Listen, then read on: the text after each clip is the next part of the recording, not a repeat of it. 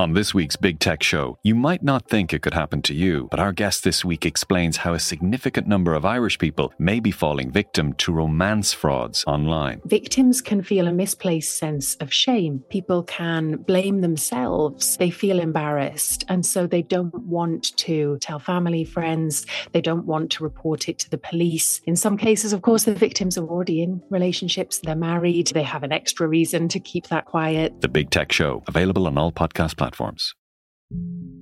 Yeah, having my head shoved into the uh, steps of the Ulster Bank in Ranelagh, cold butt of a gun put into the back of your skull. That's a moment where you go, okay, yeah, I think this one's up. How does a high flying academic become one of Ireland's most prolific bank robbers? What I would see is the most important part of this still lies open. I'm not here to hurt you. A brand new series from the award winning team behind the Indo Daily. That November day, that's where it all, all begins. Out now, wherever you get your podcasts.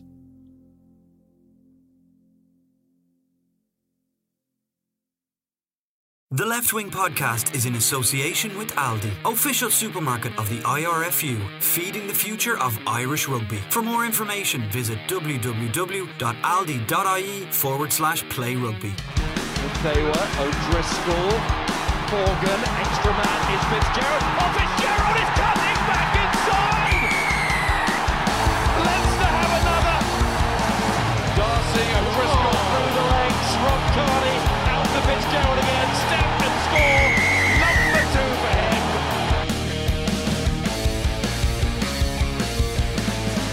Hello and welcome to the Left Wing Independent.ie's rugby podcast in association with Aldi. I'm Will Slattery, delighted to be joined in studio as always by Luke Fitzgerald and by a very special guest this week, Ireland Munster legend Paul O'Connell, and mo- more importantly, an Aldi ambassador. Paul, thanks for coming in. Uh, You're very welcome. Glad to be here. And it's a real treat to have you in, Paul. But I just want to tell you, we don't usually have as many staff or as many. Like it's, it's like having a member of the royal family in here today. You know, we have photographers. We, you're being greeted by everyone every two It's like seconds. a late late show here. Honestly, it's a joke. Like live audience. yeah, I don't know if Luke McGrath felt quite as loved last night when you came an hour and a half late, sweating buckets, and it was just the two me, of us. He was there with me. So uh, you need to get over that seriously now. Honestly, we've had enough. Gav is over it. We've already discussed it. He's moved on. Move on. We're done. We're done with that now. Are you late? A lot. Not regularly, no. Well, it shows how important today was, Paul. He was 10 minutes early, I say, for the first time Oh, ever. I'm honoured. I'm Yeah, honoured. so I'm honoured. It shows how big a deal it is today, Paul. Well, we're delighted to have you in. And it's interesting. I was up doing a bit of research there. On this day 10 years ago, Paul, yourself and Luke would have been preparing to fly to Rome for your second Six Nations game of the Grand Slam campaign, having just beaten France. It was funny, you've both been on the road together for, you know, for a good while yourselves, and it shows how much rugby has evolved in Ireland now since that time. Like, when I put you back to that time, like, what comes to your mind initially? Uh, back to the year we won the Grand Yeah. Slam. Um, we had a massive night out after that uh, Italy game, actually. Do you remember Rog kicking my shins for, for a few hours? yeah, already? yeah, yeah. And that wouldn't happen now, probably, would it? Probably less so. I don't know. It's Um, tricky. It's hard to say with it, yeah, now, I isn't did. it? Yeah. Yeah. Um, I suppose Eddie had just finished with Nilo um, in, I suppose, when was it? Just after the Six Nations in 2008. We hadn't played well for a while. Um, and Declan Kidney had taken over with uh, Gert Smal and and Les had come in then, hadn't he? Um, so we probably played a kind of a simpler game. I, you know, I always remember, you know, Brian O'Driscoll scored a good few tries in the campaign, all from about two yards. It should have been your tries, taking, taking your yards.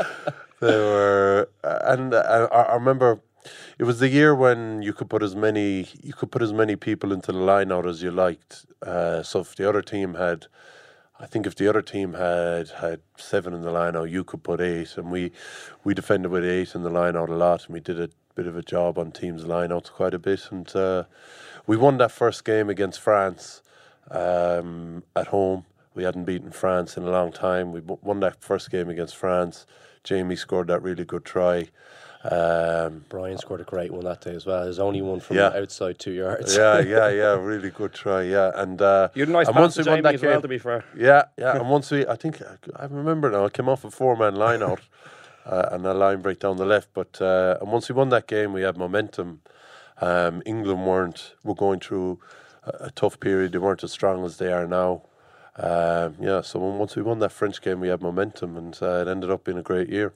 And Luke, for yourself, it would have been, I guess, one of your first times, you know, being in with Paul O'Connell in the around the Irish camp. Like, what were your first impressions of Paul when you started playing with him? Because I guess you would have played with, you know, Brian O'Driscoll, some of these other big guys at Leinster, but to come in with Paul, what was that like? Uh, yeah, well, I've been there for three years, Will. Um, so I knew him well enough at that stage. Um, but yeah, I mean, look, we were obviously, you know, like you would have looked at Paul and obviously the 06, I was just out of school, uh, and 08 with Munster, and obviously he was a big leader and talisman there, and you know played the same role um, in in the Irish team. So yeah, very exciting times. And I came in at a great period in the team where, well, obviously I got the end of, of uh, Eddie O'Sullivan's era, that, that match in Twickenham where we were stuck outside for two hours looking at the stadium. Um, and that was the last game for, for poor old Eddie in that one. But uh, came in in a period where there was a lot of change, a lot of really good coaches. Uh, Paul mentioned there, a lovely Afrikaans accent for Gert Smal. I was going to say, I noticed that, very nice. No, see, it's not Gert. He used to get a bit insulted if you called him There you Gert. go. Wouldn't want to insert that man. But uh, Les Kiss was a guy you mentioned as well at the end who had a massive impact, and he's pretty much. You know, like he changed defence really, especially in an Irish context, and lots of people. I think it's, it's it was the envy of lots of other teams when you think of, you know, that choke tackle that everyone kind of employs now. in Ireland obviously still do it particularly well. So it was a great period to come in. Will um, lots of great players. You know, guys like uh, Brian O'Driscoll obviously playing in the team, uh, Ronan O'Gara, of course. So like it was a it was a very talented bunch. So I felt very lucky, really. It's funny, Paul. You mentioned how like you know you would have gone on a big night out after the game in Rome, and how the lineup was a lot different. And Luke was saying how the choke tackle was brought in. Like rugby's changed so much since then. It feels like that was kind of the start of way where the journey we're on, where we are at the Irish team at the moment, almost. Uh, I don't know if it was the start, really. I mean, uh, every group now, it seems to be better than the last, you know. And uh, I mean, I think 99, 2000, that, that Munster team, uh, you know, obviously a Munster bias, but that Munster team was probably the, the real big start of it for me. I mean, they created, by the time I came into Munster in 2001, um, you know, I kind of expected to win, and I was going to be part of a Heineken Cup winning team any year. Whereas if you played for Munster three years before that, they were getting beaten by 60 points in Toulouse. So some of the guys that played in that team never got to win a European Cup medal for Munster, but they actually did something a lot harder in that they they changed the culture or they, they flicked the switch and, and created something. I mean, I remember going to watch Donncha O'Callaghan play for Munster in Garryowen. It was about against Ulster in an Interpro game. There was about 400 people at it, you know. Um, nowadays, we've massive crowds at the game. So that group really flicked the switch. Gatland around then as well started with the Irish team. He, that test against Scotland where he brought in the five first caps. Um, and it's been on an upward curve ever since. And it's been, I think, slow and steady at times, but it's been pretty meteor- meteoric at times as well. And I think even uh, the more I'm involved in rugby now, the more I look back at some of the things that happened. Eh, You know, Eddie O'Sullivan never won a championship or never won a Grand Slam, but he did incredible things for, for, for us in terms of changing habits and professionalism. I remember we had to. Mervyn Murphy was his video analyst, who's still with the Irish team. It was incredible what he did, but there was a period there where we had to sign in and sign out of when we had done our analysis, you know. And you couldn't do that with professional rugby players now. They'd throw their toys out of the pram, and you know they'd be, it, it'd be, it's something you couldn't do. But back then, you kind of you, you kind of had to do it. You needed a bit of a, a headmaster um, attitude to get us to do it. But once we started doing it, we totally bought into it. And by the time me and Luke were on the lines in two thousand and nine, it was all the Irish players were on the analysis laptops o- over um, in South Africa. The Irish players for a long time now have had very very good habits. Um, and a lot of it goes back to those years and some of the development that the IRFU put in around the academies, coaches like Eddie O'Sullivan, Declan Kidney, you know, making great calls like bringing in the likes of Michael Cheika, bringing in great players like John Langford, Nasiwa, um, and and uh, I can't remember the question now, but I, I, I. yeah, yeah, you just said that, that that was the start. yeah. Of, Yeah. That was the start of it, but it wasn't really. There's there's been an awful lot of people that have, um, I think, made long term decisions uh, and and probably invested in players and invested in coaching, and it's really benefited in the long term. I mean, even the type of coaching that Joe Schmidt does now, um, uh, you know, I think Irish players were probably are probably we're probably the country that was one of probably capable of of taking it on and doing it the most because we had such great habits around analysis, around learning your role. Um, it was a big part of, of, of what we did, and not a lot of other countries do that. You know, I mean, every Irish player would have a copybook in the meeting, would be taking notes, and that's been happening for a long time.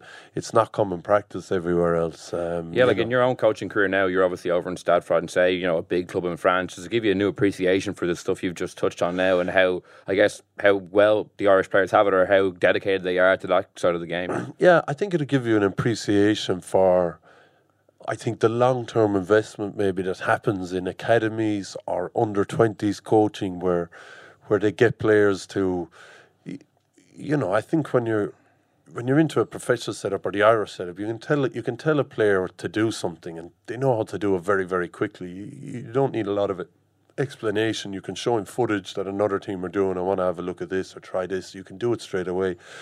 When you're very young and you haven't got the tactical appreciation yet, you need to learn a, a lot of things. So you need to present. You need to help players present player you know you need to give them little projects groups of five to go away and uh, look at these and come back and present to the players and then you question them and uh, that was my experience with the under 20 team last year that a lot of the things we assume we assume from Irish players now a lot of that work is done by other coaches at lower levels uh, and, and uh, as I said a lot of the things we did with Eddie I mean I remember one summer doing switches and loops. I'd say you weren't there yet, Luke. I- think it might have been before the World Cup in 2003. We spent half a summer learning how to do a proper switch and a proper loop play.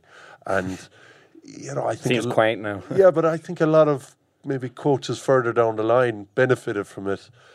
And it's only when you get a bit older and you look back at a lot of the things and you look back at some things that seems to come so naturally to an Irish player now that maybe doesn't to another player. You you see the combination of other people that have, have, have done so much work behind the scenes as well and probably invested for the long term and maybe not gotten the benefit of it in their own coaching career. Yeah, look, it's an interesting one, and you've obviously moved into that space now. I mean, how have you found when you talk about those habits kind of being ingrained at a, at a young age and kind of almost an expectation that an Irish player would be, you know, having a copybook in a meeting, be easy, you know, very, very coachable, have good habits from an early age. How have you found that transition in France? We, we had a good conversation with Bernard Jackman about some of the challenges there. Banning Bang. desserts, don't do that. Yeah. Paul. You mightn't last much longer. Good culture job. Well, you obviously would have known through Mike Prendergast, of course, of course, would have been coaching in Grenoble with, with Bernard Jackman. But it was interesting to get his take on some of the challenges there. Like, have you found what what are the challenges you found so far over in France? Well, there's, there's, they've a load of they've a load of challenges. To me, the, the f- people talk about the French culture and uh, like they won the soccer World Cup playing really disciplined uh, football. So you know they can do they can do it the exact same as any other country, provided the the conditions are right. But I think you know one of the things for me is that we have four provinces here. It's a nice small pool. It's it's run by the union. Um, the, the, international coaches get to see the players an awful lot. The international coaches get to influence an awful lot of what goes on in the, the clubs and the provinces. Um, you know, the national set up invest in lots of different things like, uh, you know, nutritionists for the provinces. Munster have, I think, a, a part-time nutritionist with the academy and a, a full-time nutritionist with the with the senior setup, and then there's a nutritionist with the Irish team. You know, we don't have a nutritionist in, in Stade Francais for the players, and You don't, you guys, you don't have a nutritionist. no, no, no, we, we, we don't, and and it's because there's a massive. I think there's a big battle for wages in France, and and there probably there's probably money there for wages for the players, and maybe other things get cut a little bit. A lot of the things we assume uh, are normal in Ireland, like uh, you know the amount of analysis laptops that might be available for players, or the amount of physios. Um, um, or, or as I say, the availability of a nutritionist. So that's one of the things I think that that that probably that probably holds them back a bit. I think Is that not something you'd come in from your background and be like, what what the hell's going on in here, guys? Well, it's not a case of what the hell is going on. I mean, uh, I mean, if you can't if you can't afford a if the if, if the club can't afford something, they can't afford something. It's the way it is. And uh, But if you're playing like- players, Paulie, like for and, and uh, the wages are, you know, you know they're strong over in France to call. It's probably to now. I'm sure there's probably maybe ten or fifteen who are very strong, and there might be, you know, might tail off then at that point. But if that tails off, I mean, is it not an easy enough conversation to have with someone saying, "Well, look, you know, we've 35 guys in the squad here. There is nearly every single one of them body fat. Let's call it maybe 30 out of the 35 is body fats. You know, over 10 percent what it should be for a professional athlete. Do you not say, well, that's going to have a big effect on us in the last 10 minutes of a game? Should we not say, let's maybe have one more medium, um, like medium salaried guy, and have two other guys or girls?" As you know, in there as a nutritionist to maybe say we'll get a far bigger benefit for that stuff. Is that not an easy enough it's, conversation? It's, it's it's not as simple as that. I mean, um, it's not as simple as that. At, the moment, we have a lot of injuries, so we're we're down to uh, three props at the moment in the club that are available for selection this weekend. We're scouring, uh, we're scouring the world looking for a prop, and uh, with the salary cap. i you know, there's a certain salary cap there. So, so now, once we bring in another prop, we're- in danger of the salary cap, and we're approaching the top of the salary cap. So, That's not a target. you, you, it's not a target, but it's just it's just the way it is. There's you know there's Yeah. there's other clubs there that, that, that pay an awful lot of money, and, and just players they, they go where where where the money is, and uh, and ultimately, you know, probably the first thing you do is you try and assemble the best squad you can you can get your hands on. That's the first thing, and, and everything is in addition to. That. I understand what what you're saying, i- but it's rarely just as simple as.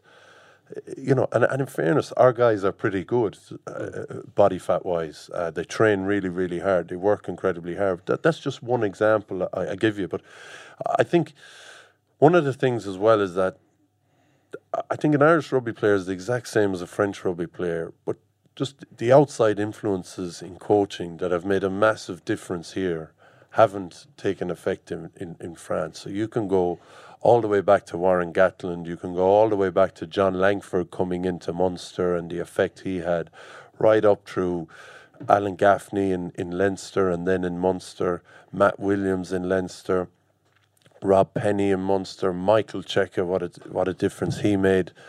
You know, some of the S and C coaches from abroad that have come in, uh, you know, Stuart Lancaster, Andy Farrell, Joe Schmidt, they don't have the same effect in France as they do here because of the language, and that is a, a, a massive difference. And they don't have the same effect on the players, but they don't have the same effect on other coaches around them. And there's plenty of people around now. Um, there's plenty of coaches around now in Ireland, and you you can see they have little Joe Schmidt. Uh, Isms deep kind of, yeah, isms in yeah, their yeah, yeah. coaching, or, or Stuart, Lang- you know, Stuart Lancaster does loads of these open training sessions where he's mic'd up. So loads of Leinster schools have little Stuart Lancasterisms, and you know, I'd I'd have little bits of Joe and Andy Farrell's stuff in what I do and Simon Easterby. So that's a I think that's probably you know England Eddie Jones, uh, Scotland Vern Cotter, Wales Warren Gatland, Sh- um, Shaun Edwards. That's a big big thing in France that a lot of the a lot of the top class coaching that we've managed to harness, Rassie Erasmus, uh, Jacques Nienaber, that we've managed to pull in and, and use and learn and copy Bernard hasn't Jackman. taken effect in, in Bernard Jackman did the exact same thing, Paul. It was kind of about a cross pollination of ideas, kind of that Yeah. you don't really get access to that because he was talking. Remember, he said he was on a. It's almost too obvious an explanation, but it's like he's staring you right in the face. It like that, kinda they, they don't speak the same language, therefore it's hard to get your message across. Yeah, and like I mean, I I, I, I speak to, to the players in in Stade Francais, and, and if you know if they speak really good English, I can really explain myself really well. Uh, if they don't speak great English, I certainly don't speak great French yet, but we struggle to to get the message, and sometimes you have to bring a laptop down into the gym, and you have to bring someone in that speaks good English, and you have to, and everything takes a little bit longer. So, you know, th- I think Joe Joe was a teacher. I think he was an English teacher as well, was he? I don't know. Yeah. I mean, you know, you you know when you're in one of his meetings how clear he explains oh, things, how how he creates a story and makes, you know, makes all the little things he wants us to do really interesting and. Uh, it's you know, it's a difficult thing to do when you speak English. You know, uh, when you're when you speak English and you're speaking to English people.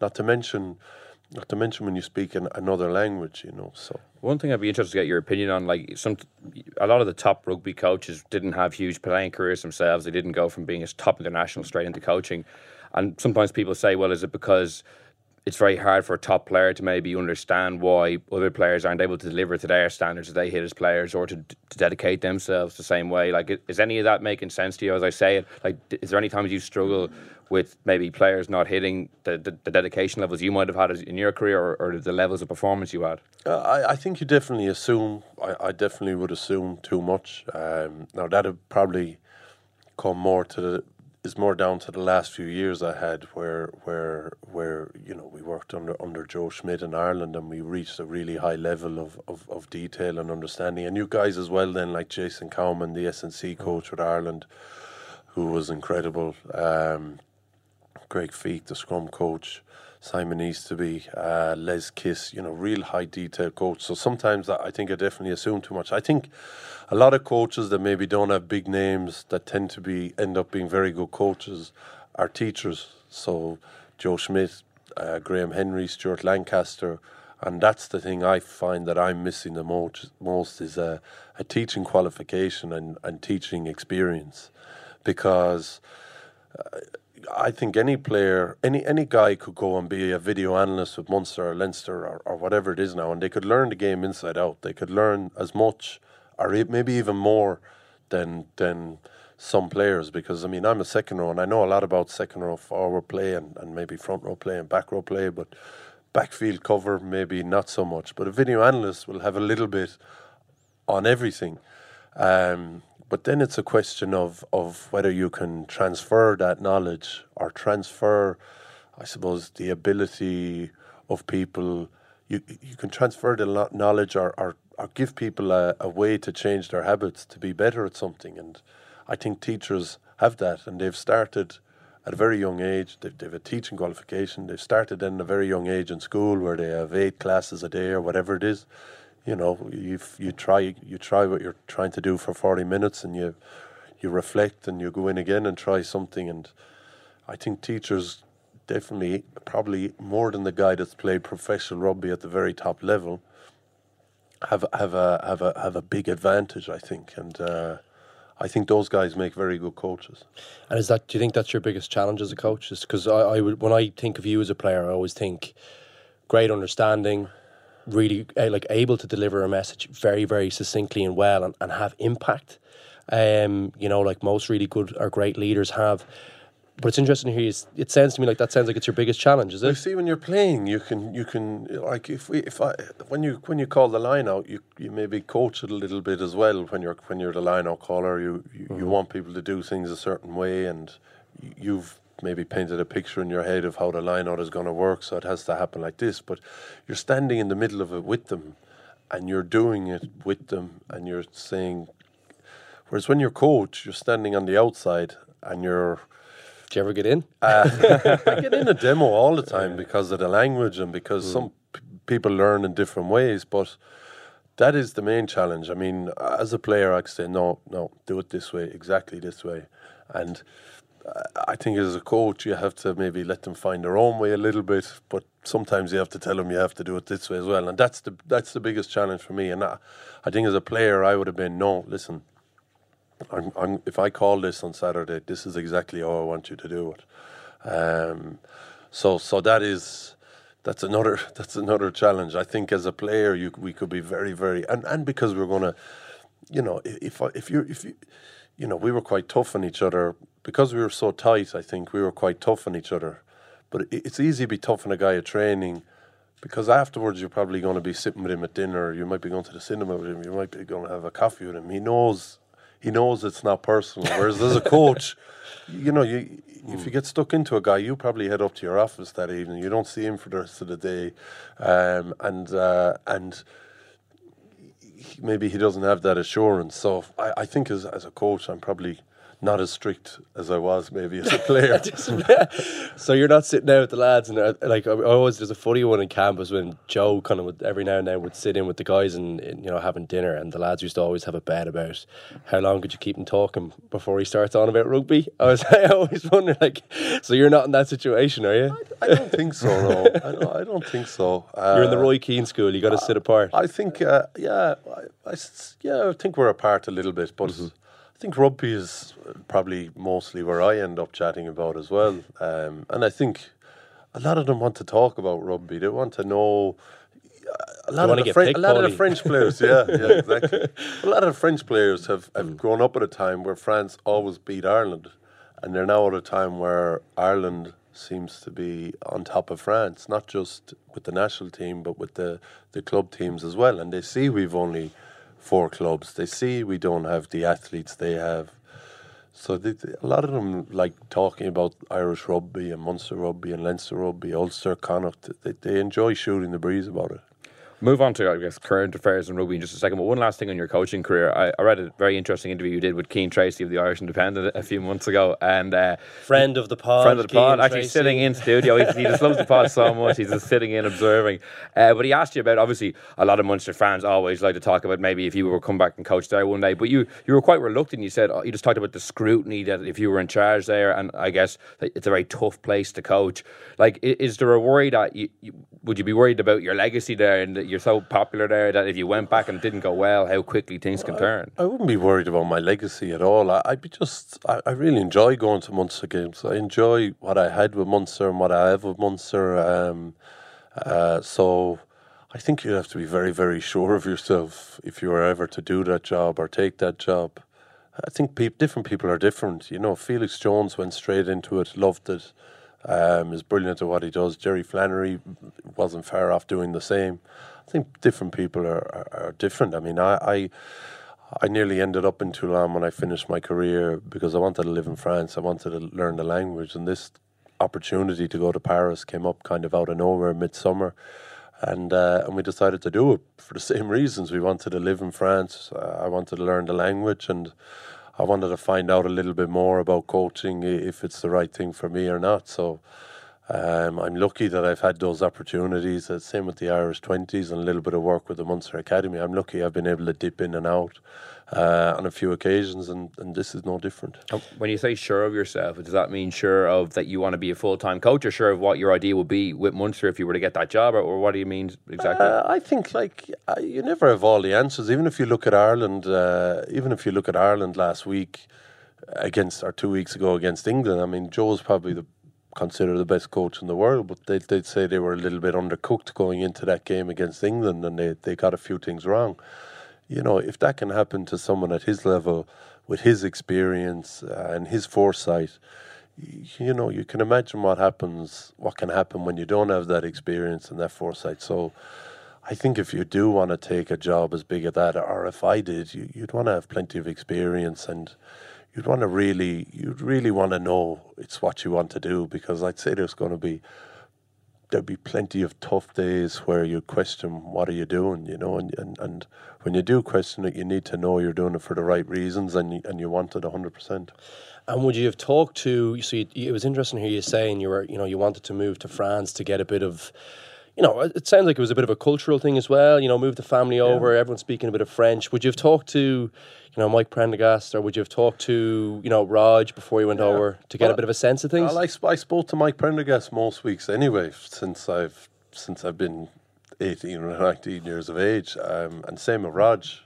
You know, I obviously played with him for most of my career. And then when he left for France, I would have spoke to him, you know, every two weeks or, or a week or three weeks or whatever it is on and off. So, um, um, but uh, I, you know, they, they both would have said, listen, it's well worth doing and there's all sorts of challenges. But I think it's the same with Toulon. I think there would have been plenty of people would have told me not to go to Toulon. Would have said there's plenty of other places in France that I think would be better experiences, and uh, they might have been right, but I ultimately wanted to find out myself, and it was the same with this. Uh, what sales pitch did Boudjellal give you? I heard he's a bit of a character. He didn't give me any sales pitch, actually, because it was it was really Paul Stridgeon who was the strength, was the strength and conditioning This guy coach. is, I've heard of is him. the best character, That- he? That's brilliant. that's that almost si- side me. So he he just he spoke to Tom Whitford, who would have been the manager of the club, and and suggested that I'd be a good fit. So it was Tom. Tom really that signed me, I think, you know, and, and I spoke to Tom and Paul Stridgeon um, a lot more than I did to, to, to Mourad or, or to anyone else in the club before I signed. And just I guess moving on to now the Irish team 2019, such a big year. And although we're in the middle of a Six Nations, I think Joe, after the first two weeks, has already said we have a big thing at the end of the year that they're kind of focusing on. It's all about maybe finally getting to a semi final and beyond this year. Like if you were, say, still in the camp, what would your messages be at the moment now looking ahead to 2019, having been through what you've been through with the other World Cups? What would you try to be saying to the players or to the squad to get ready for that big challenge? They, I wouldn't be saying a lot. I think uh, the big strength of the Irish team is they don't look too far ahead. I'm sure the coaching staff, you know, are, are constantly looking ahead and constantly planning ahead. Um, but they they don't they don't put that on the players or they don't they don't encourage that in the players. They're very much, and I know it's like it's a big cliche, but it is something they've managed to build as a habit in the players. They're very much focused on what's coming next. Um, so as a player, you know in the back of your mind, you, you need to be in the best shape of your life. You know you need you know you need to be delivering on the things that are really important to the Irish game plan if you want to get picked for the World Cup. But um, in camp, there'll be no mention of, of the Rugby World Cup. Um, Even as Joe was saying in the press after the game that that it is the focus. Uh, I, I don't know if he said it is the focus. I think he might have said that the, the, the injuries that have happened at the moment are are providing them with an opportunity to, I think he said, vaccinate themselves from w- one of the problems they had at the last World Cup is where they where we had a lot of injuries and maybe uh, struggled a little bit because maybe the guys didn't have the experience or the match fitness. Not that the quality of player wasn't there. Um, and I think that goes all the way back. I think when we won the first test in South Africa in 2016, I think we made five changes as well for the second test. You know, we know, we haven't won a test series ever in South Africa and won a test series down under since 1979 in Australia. I think was days on that. it wasn't no. He's He's not that old boy. at something really early, but but, uh, but he still made five changes. Now we, we didn't win the Test series, but I think there's been a very very strong squad been developing over time, and the injuries aren't ideal that's happened to us at the moment, but they're they're the pain we're experiencing is probably great for, for what's going to happen at the Rugby World Cup. I don't think, I don't think, I don't think we're making changes with the Rugby World Cup in mind. Do you think though, like when we, because I, when I think back on that match, like if you took, like they were five top top players that came out of the Irish team. Like I feel like, you know, I, I agree with sorry developing around getting as many people exposed as possible to help insulate you from an incident like that. But I still feel like that was a real once off. Like if you took five of New Zealand's top players, I'm not going to go through them now, but it's always the example I give. uh, I give. Think of their top five players, and you're going to say, if someone told me that that wasn't going to affect their performance. Um, by bringing in other guys, like there were five really top guys that, that, that were out of the team for that Yeah. match, you know. I, I'm not sure we're as ill suited or as ill prepared at that point as we were. I just think we got really unlucky. Yeah, we, we definitely got unlucky, but you know why why not why not prepare? Why not prepare agreed, for yeah, it? yeah. Um, and, and why not prepare for you know why not prepare for it in a way that doesn't affect how we play as well. I mean, I mean, like I think Wales probably took a little bit of a risk against Italy with the amount of changes they made, um, and I know Ireland have, have made. We've probably been lucky with some of the changes we made, like. Uh, Kieran Marmion, I think, started against New Zealand, and um, Joey coming on the other day against Scotland. Um, uh, you know, I think when you look at New Zealand, they have whatever five Super Rugby teams, but they've also another pretty professional league down underneath that in the the Mitre Ten. So they have an awful lot of players coming through, whereas whereas we probably don't. And uh, we have guys that are really susceptible to coaching. So I think the more you can get them into that Irish setup and get them, like look at Quinn Roux at the weekend to come in and. You know, calling hundred percent, winning hundred percent of your line out these days is a very difficult thing to do. Um, to do it when you've just come in out of nowhere, Um, it's a it's a real sign of the strength and depth of the squad. So I, think it can only be a good thing for the Irish team he- heading to the World Cup. And the I think there's a less of a gap between one and two than than there than there ever used to be in Irish rugby now. And what do you think Joe should do going forward the rest of the Six Nations? Obviously, Johnny Sexton took that heavy knock against Scotland. Would you keep him out of the next couple of games? Would you play him? Would you play Joey Carbery? Like, there's a lot of little different t- subplots kind of that Joe has to weigh up in his head.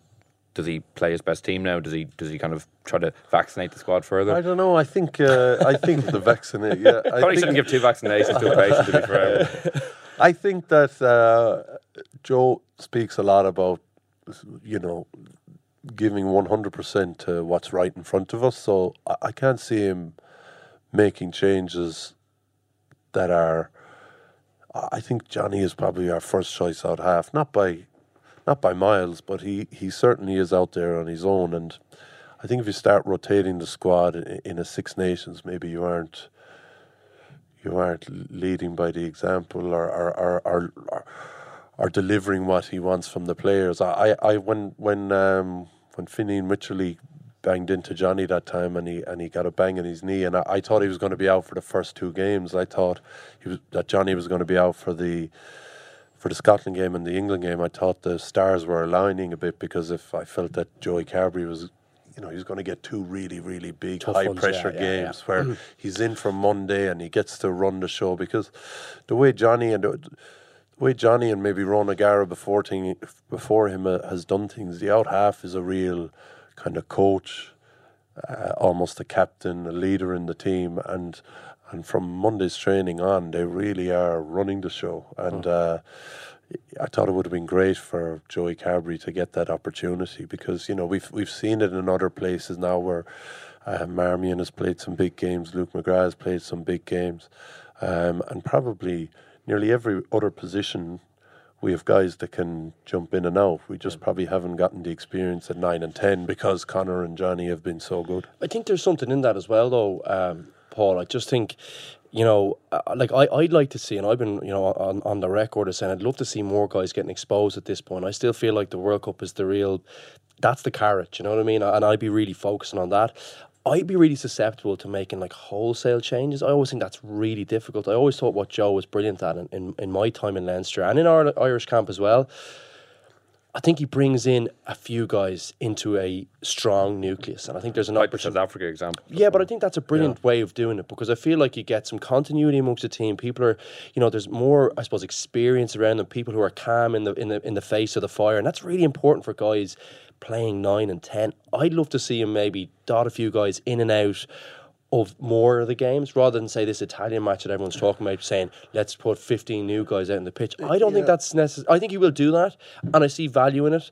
Um, because and, and you could go off the Italian match that just went by. I'm not sure they're it's it's as big a test as it probably should be. They're a little bit behind, but I just think I'd be I'd be conscious of doing that. I think that's a re- this this competition is a really good opportunity to mix two or three guys in in each game. Uh, Do you think I'm on Yeah, maybe, there? maybe you're right. I'd say maybe injuries have stopped them from doing that recently. I suppose with, um, I can't, I can't remember everyone, but then it might Levy, happen, yeah. obviously, Tadhg Beirne, um, Henderson, uh, Rob Kearney. Um, who else? We've another injury in the second or in the Devin centre. Toner. Devin Devin out. Out now.